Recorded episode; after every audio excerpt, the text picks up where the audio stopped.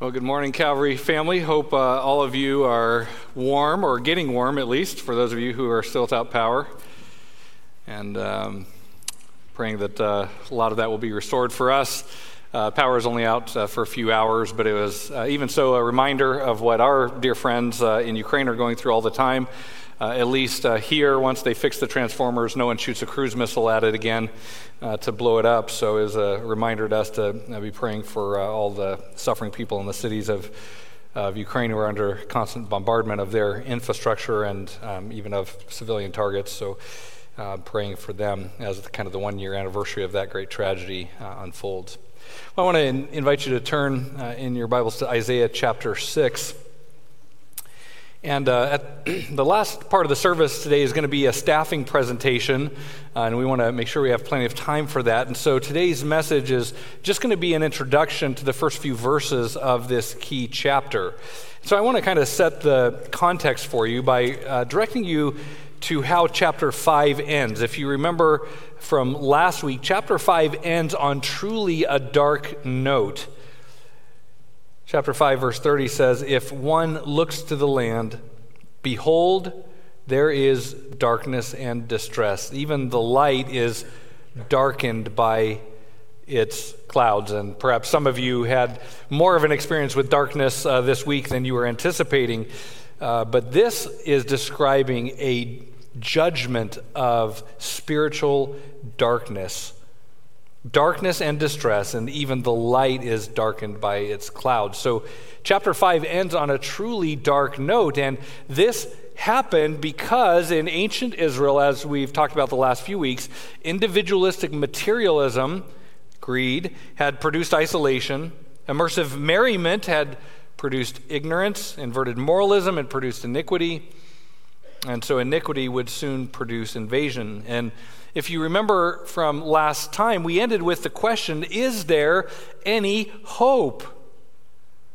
Chapter 5 ends with saying, If one looks to the land, there's darkness and distress. Even the light is darkened by the clouds. So, is there any hope? Or does everything end with that sobering phrase at the end of chapter 5, verse 25, where it says, For all of this, even after all of these judgments, God's anger is still not spent, but his hand is still stretched out in judgment. Is there any hope? And because the New Testament says these things were written for our instruction, the question we can ask is Is there any hope for us today? Is there hope for ancient Israel? Is there hope for us?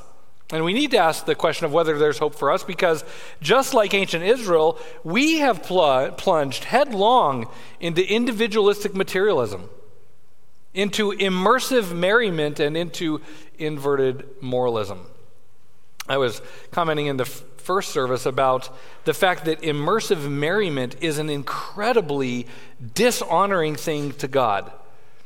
People will spend so much time on the most trivial of things, and they have no time for God.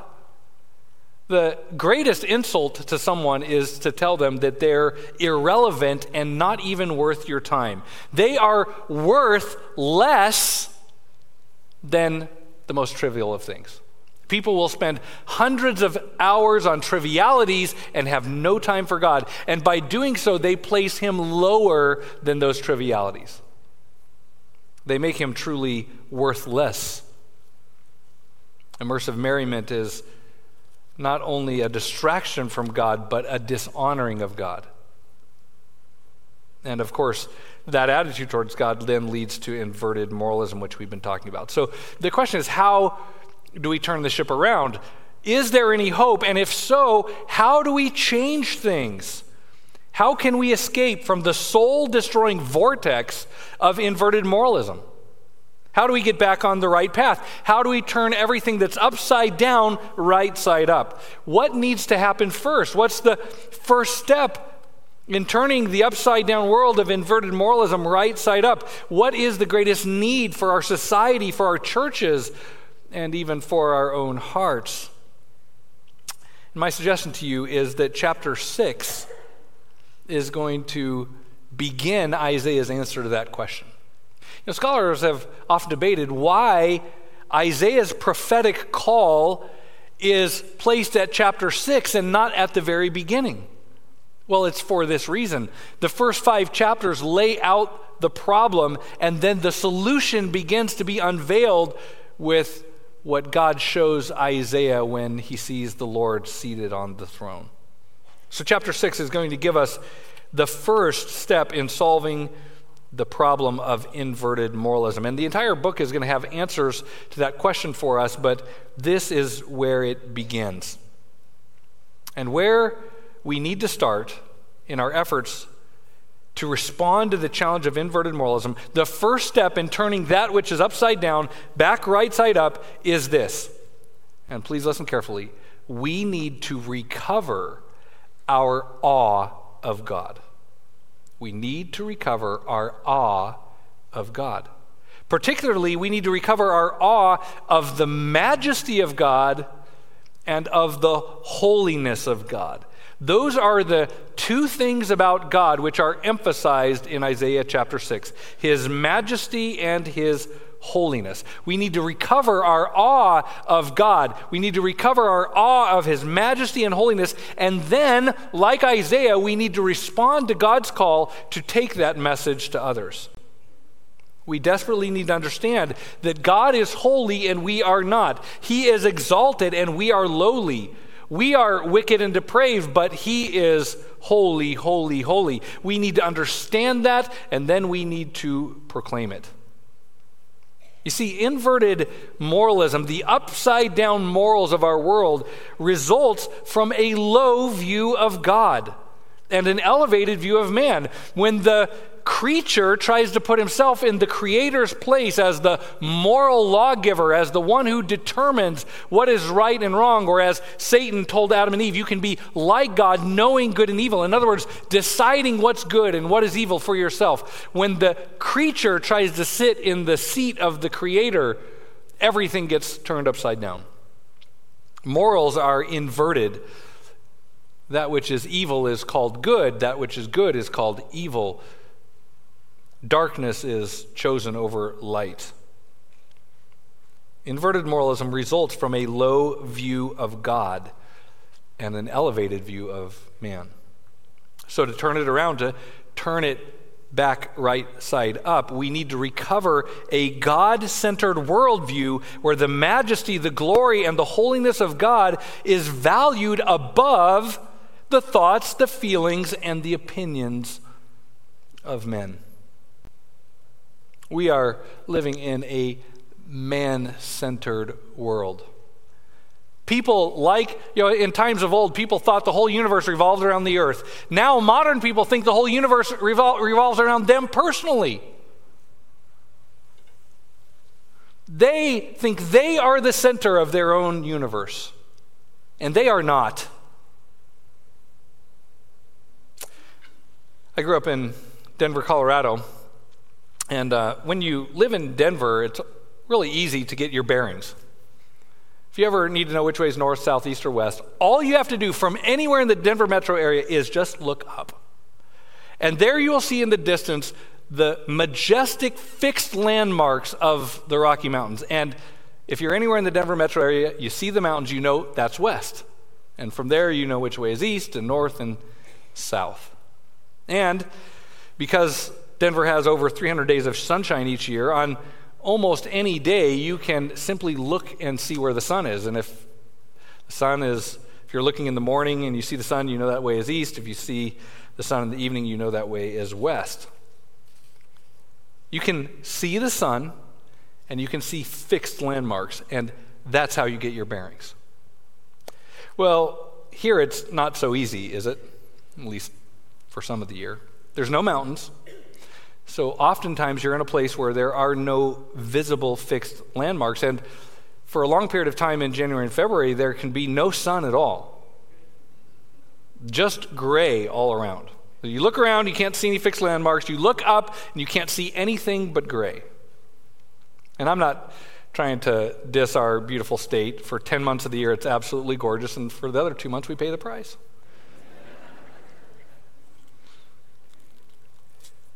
But the overcast skies that we have from January to February are a good illustration of what can happen when inverted moralism descends on a society. Inverted moralism descends like the January February overcast, or like fog in certain places where it just descends and disorients everybody. No one can see any landmarks to get their bearings. You look up, all you see is gray all around. You can't see the sun, you can't see landmarks, and so it is easy, listen, to get disoriented. To think north is south, south is north. And to finish the analogy I'm making, it's easy to think good is evil and evil is good. We live in a culture which calls evil good, which calls disorientation orientation, and which calls darkness light. Millions of our dear and precious neighbors are lost. No moral landmarks, no sun, all around foggy and gray. They are, as Jesus said, like sheep without a shepherd. They are harassed and helpless like sheep without a shepherd. And what is the response that we are to have to these lost souls? We are to have compassion upon them. As Jesus said, He said, He looked out at the people and He saw that they were harassed and helpless like sheep with no shepherd, just wandering to and fro and being ripped apart by, by vicious wolves. And He had compassion on them. We need to have compassion on the lost, to help them find their way, to find the way and the truth and the life. We need to point them to the Good Shepherd so that he can lead them in paths of righteousness for his namesake, so that he can lead them to the still waters, so that they can lie down in green pastures. We need to pray for them that God will part the clouds which the enemy of their souls has descended upon them so that they can see the sun. And I'm using that overused English play on words with S O N. We need to point out to them the immovable moral landmarks which God has given to guide us to true love, to true joy, to true peace, to true fulfillment. They are being lied to and robbed we need to point them to the truth. We need to lead them out of the darkness of inverted moralism and into the bright, joyful, life giving sunshine of God's word and God's ways. You know, when God gave his commandments, he said, The reason I'm giving these commandments to you is for your good, that it may go well with you. I don't want your suffering. I don't want your destruction. So I'm giving you this, these moral guidelines so that you can lie down in green pastures, so that you can be beside the still waters, so that you can receive blessing. In Denver, all you had to do to properly orient yourself was to look up at the glory of creation. And spiritually, all you have to do to properly orient yourself is look up at the glory of the Creator. You will look to Him and find true north, find the right way to go. He is the Son. His Word gives us those immovable moral landmarks which we need to properly orient ourselves, to get our bearings. The Good Shepherd has good things for us. And he has said, Here is the way, walk in it. We need to help people do that. Well, what is then the first step in turning the upside down world of inverted moralism right side up? It is this it is to recover our awe of God's majesty and his holiness. To do that, we need to look up. We need to look up. We need to see the Lord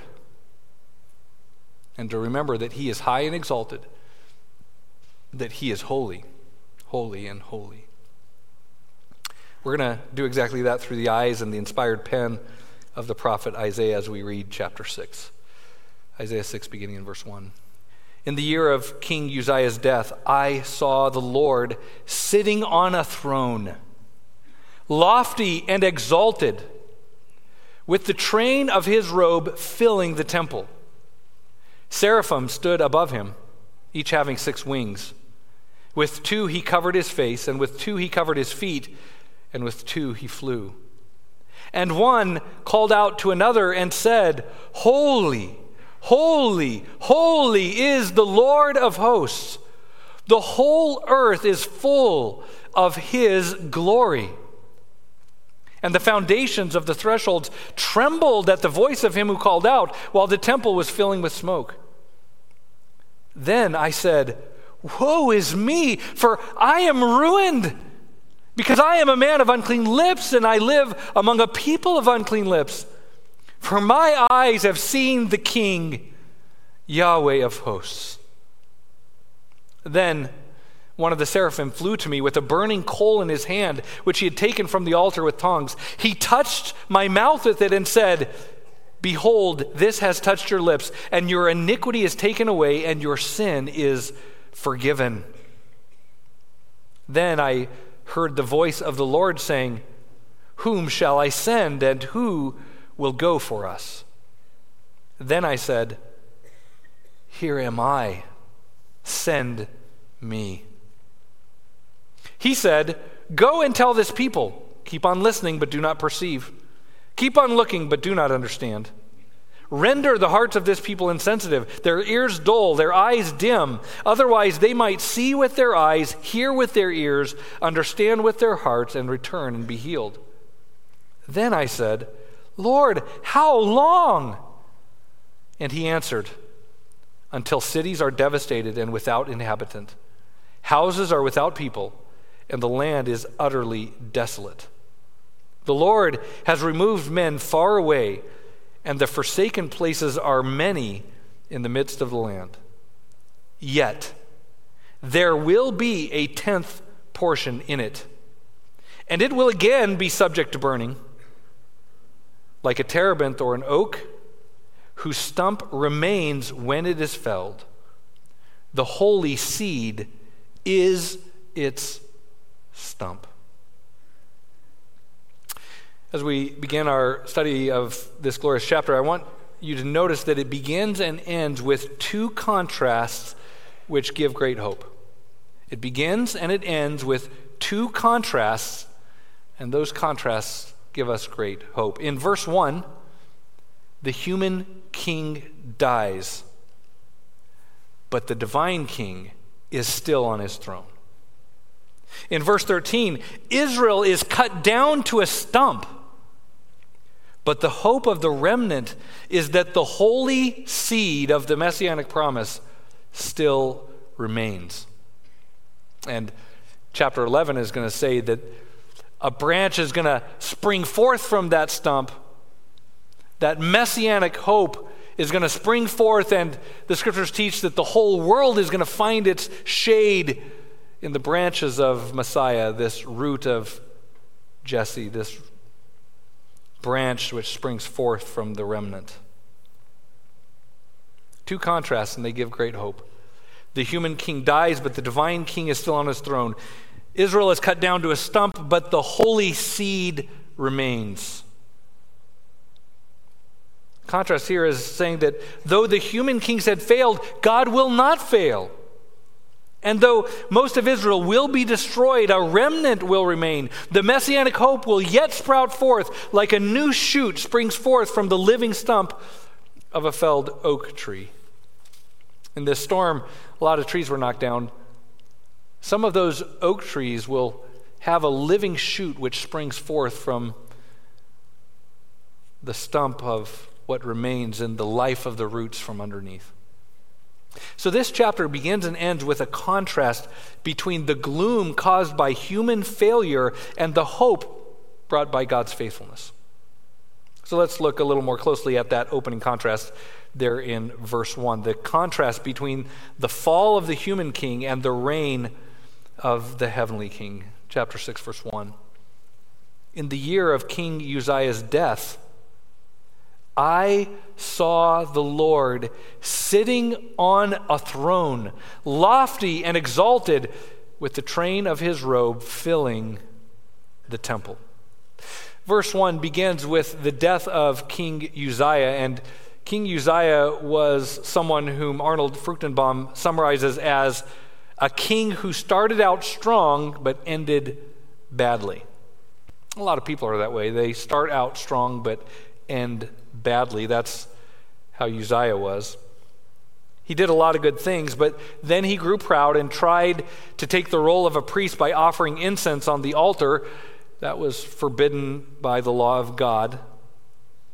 And it was forbidden because only the Messiah can be prophet, priest, and king. And so God struck Uzziah with leprosy when he did that. And he ended his life in humiliation and isolation, even needing a regent to reign in his place for the latter portion of his life. And the downfall of the king, in many ways, mirrored the downfall of the nation. Iniquity amongst the people, like leprosy on the body of the king, had brought them into isolation, ignorance, and iniquity. And then the king dies. With the king dead and the nation in rebellion against God, things seem bleak, almost hopeless. And so Isaiah goes to the temple, and there he sees into the heavenly temple. And then comes these glorious words In the year of King Uzziah's death, I saw the Lord. And I saw him sitting on his throne. The human king had fallen, but the divine king was still seated on his throne. There's a huge lesson for us in this contrast. This is a powerful contrast. The king is dead, the true king lives. The human king has fallen, the heavenly king will never fall. The lesson is this no matter how bad or dark things get down here, it doesn't change what's true up there. No matter how bad or dark things get, don't forget that God is still on his throne. And nothing which happens down here can change that reality up there.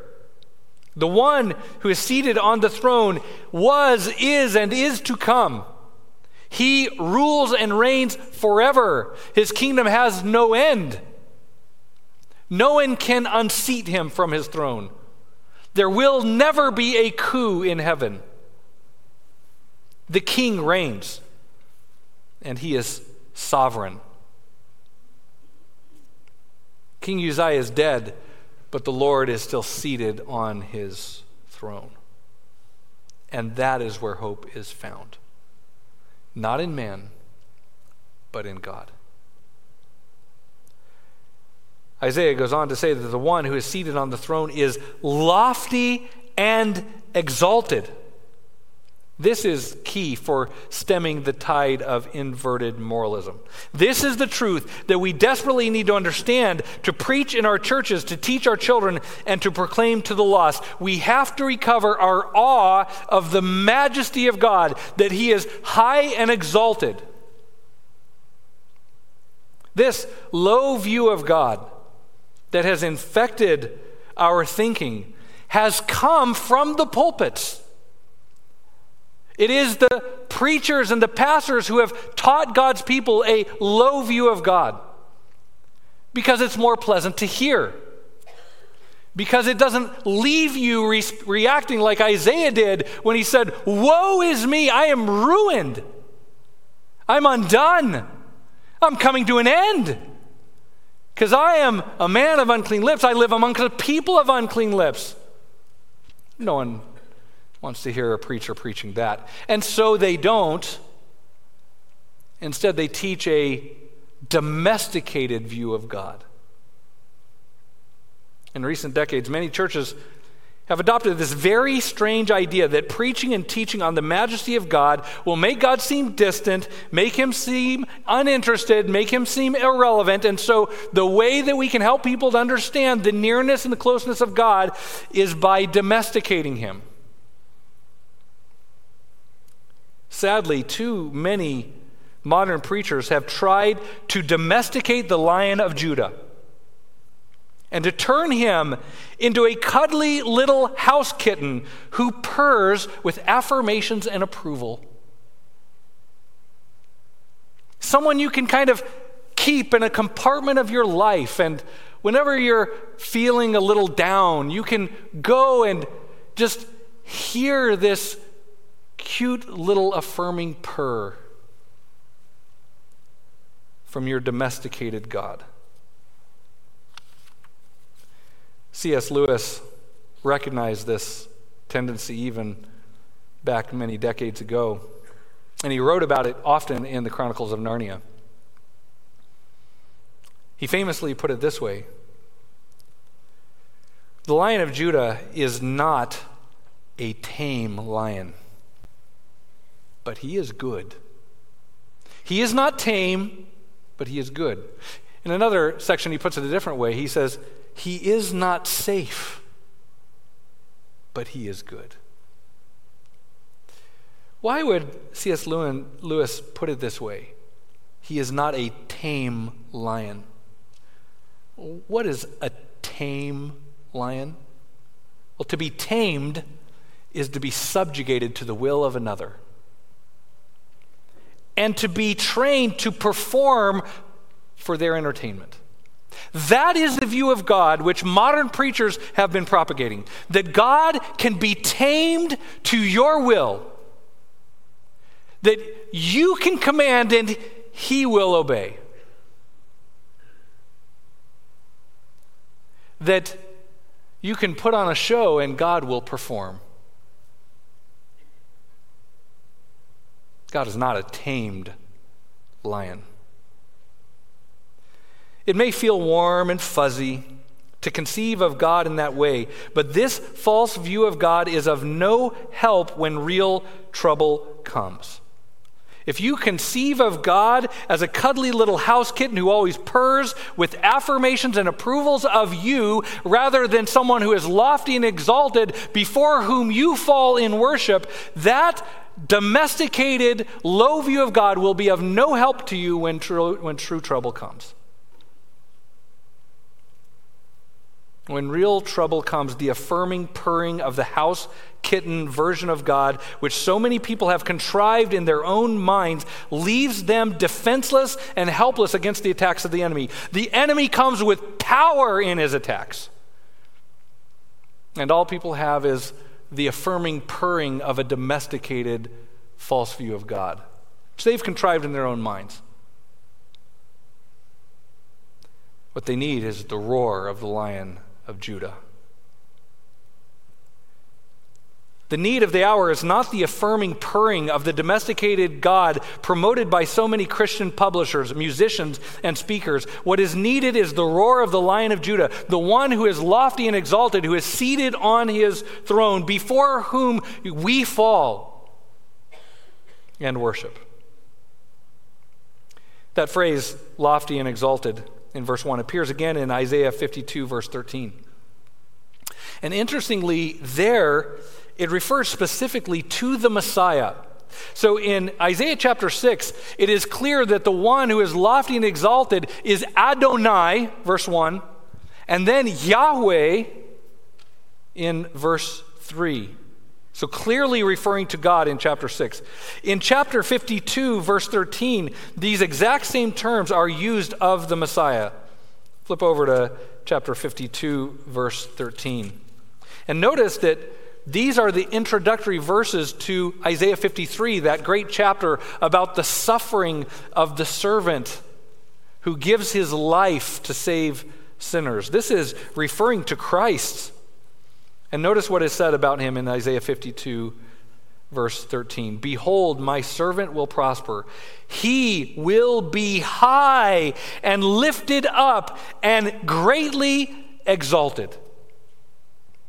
Paul refers to this in Philippians when he says, At the name of Jesus, every knee will bow. He's been given the name above every name. He is high and exalted. So, chapter 6, Adonai, Yahweh is the high and exalted one. Chapter 52, the Messiah is the high and exalted one. And then chapter 57, verse 15, again, it is God who is high and exalted. Chapter 57, verse 15. For thus says the high and exalted one who lives forever, whose name is holy. I dwell on a high and holy place but also with the contrite and lowly of spirit, in order to revive the spirit of the lowly and to revive the heart of the contrite. The conclusion is inescapable. If chapter 6, verse 1 says that the Lord is the lofty and exalted one, then chapter 52, verse 13 says, the Messiah is the high and exalted one. And then chapter 57, verse 15 says that God is the high and exalted one. Then it is clear that the Messiah is no mere man. He is fully God and fully man. Isaiah states this explicitly. The Son who will be given to us, the one born of a virgin, will be called Emmanuel, God with us. Unless there be any doubt about the identity of this coming Messiah, he says in chapter 9, verse 6, that this coming Son will be mighty God. Tell that to your Jehovah's Witness visitors the next time they knock. The Messiah is no mere man, he is the high and exalted one, the one whom Isaiah saw seated on the throne. Jesus said, I and the Father are one. While we're in Isaiah 57, verse 15, let me point out one other thing. Let me read the verse again. Thus says the high and exalted one who lives forever, whose name is holy. I dwell on a high and holy place, and also with the contrite and lowly of spirit, in order to revive the spirit of the lowly and to revive the heart of the contrite. Do you see the connection? What's comforting is that the high and exalted one also dwells with those who are lowly and contrite of spirit. See, it's not a domesticated God, it's not the nearness of the house kitten that gives comfort. That's not what you need in a fallen world with powerful dark forces of principalities and powers who wage war against us in the spiritual realm. What's comforting is the nearness of a majestic and mighty God. The one who says, I am the high and exalted one. I live forever. My name is holy. I dwell on a high and holy place, but also with the contrite, the lowly of spirit, the needy one who comes empty He says, I dwell with them in order to revive the spirit of the lonely, to revive the heart of the contrite. I come to breathe new life into that heart, to breathe new hope into that soul. I, the high and exalted one, come to save. Beloved, you do not have to minimize God's majesty in order to affirm his nearness. It's actually his majesty which makes his nearness so precious.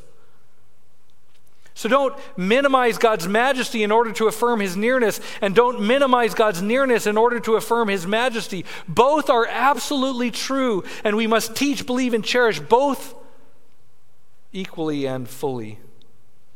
We don't want to teach people a declawed, domesticated conception of the lion of Judah. But we don't want to teach them a distant, deistic conception of God either. Both of those are distortions of who he really is. So we must teach people the whole counsel of God so that they can know him as he really is, so that they can know the one who is high and exalted, who lives forever, whose name is holy, who dwells on a high and holy place, and also with the contrite and the lowly of spirit, who revives their spirit, who revives their hearts. This is our God, and this is our hope. Turn back to chapter 6 and notice the rest of the description of what Isaiah saw in the throne room of God. In the year of King Uzziah's death, I saw the Lord sitting on a throne, lofty and exalted, with the train of his robe filling the temple. Seraphim stood above him, each having six wings. With two he covered his face, and with two he covered his feet, and with two he flew. And one called out to another and said, Holy, holy, holy is the Lord of hosts. The whole earth is full of his glory. And the foundations of the threshold trembled at the voice of him who called out while the temple was filling with smoke. Here's what I want you to notice Isaiah described what was possible to describe. He describes the robe, he describes the angels, he describes the throne, he describes the sounds, but he does not even attempt to describe the Lord himself. Because what he saw was truly indescribable. In fact, every time that the scripture records that someone saw the Lord, they only see a portion of his glory. Moses only sees a glimpse of the Lord's glory passing by. Isaiah sees the Lord sitting on his throne, but the temple is obscured by the smoke of the incense from the altar. Every time that Scripture records that someone saw the Lord, they see only a portion of his divine glory. In fact, there are several verses that say that no one can see the fullness of God's splendor and live. That's why even the seraphim must shield their faces with their wings. If they must, how much more would mortal men? The seraphim shield their faces with their wings. Smoke from the altar of incense fills the heavenly temple and partially obscures anyone from seeing fully the glory of God. Why? Because his full splendor, his full majesty, his full glory would be so overwhelming to created beings that they would die if they saw it fully unveiled.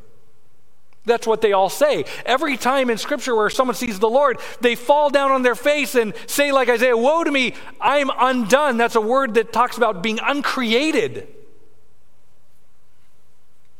It's overwhelming to a mortal being. John in Revelation chapter 1, verse 17, when he sees Christ in his glory, falls down on his face, he says, like a dead man, until the Lord lifts him up. Why is this? Well, it's basic metaphysics. The infinite one cannot be fully seen by those who are finite. The finite cannot fully see or comprehend with mortal senses the fullness of the infinite one. However, God, on rare occasions, in His grace and mercy, has given people a partial glimpse of His Shekinah glory. Moses, Isaiah, Ezekiel, and John all saw the glory of the Lord. And when they saw even this partial glimpse, they all feared they would die, be undone, come to an end. Because even the partial glimpse was so overwhelming, they knew mortal flesh could not take it. The full manifestation of God's infinite glory would simply overwhelm the finite capacity of human senses. What is the point I'm making here? Listen, folks, God is not a domesticated house kitten. He is the lion of Judah. And the New Testament says that he dwells in inapproachable light. I want to take you to 1 Timothy chapter 6. Listen to how the New Testament describes this and listen to the connection it makes to our daily living. 1 Timothy chapter 6 verses 12 through 16. 1 Timothy 6:12 says, "Fight the good fight of faith." This is eminently practical.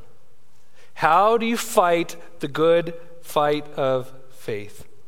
He says, Fight the good fight of faith. Take hold of the eternal life to which you were called, and you made the good confession in the presence of many witnesses.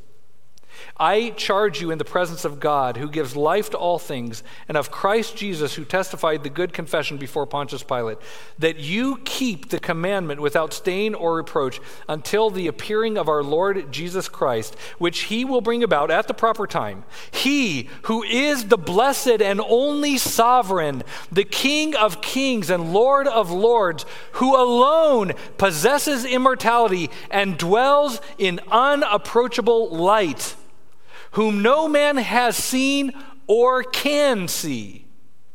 To him be honor and eternal dominion. Amen. You want to go into spiritual battle, you better know this God. The one who alone possesses immortality. The one who dwells in unapproachable light, whom no man has seen or can see. You better give glory and honor and eternal dominion to him, and then go out in the dark world armed with his message.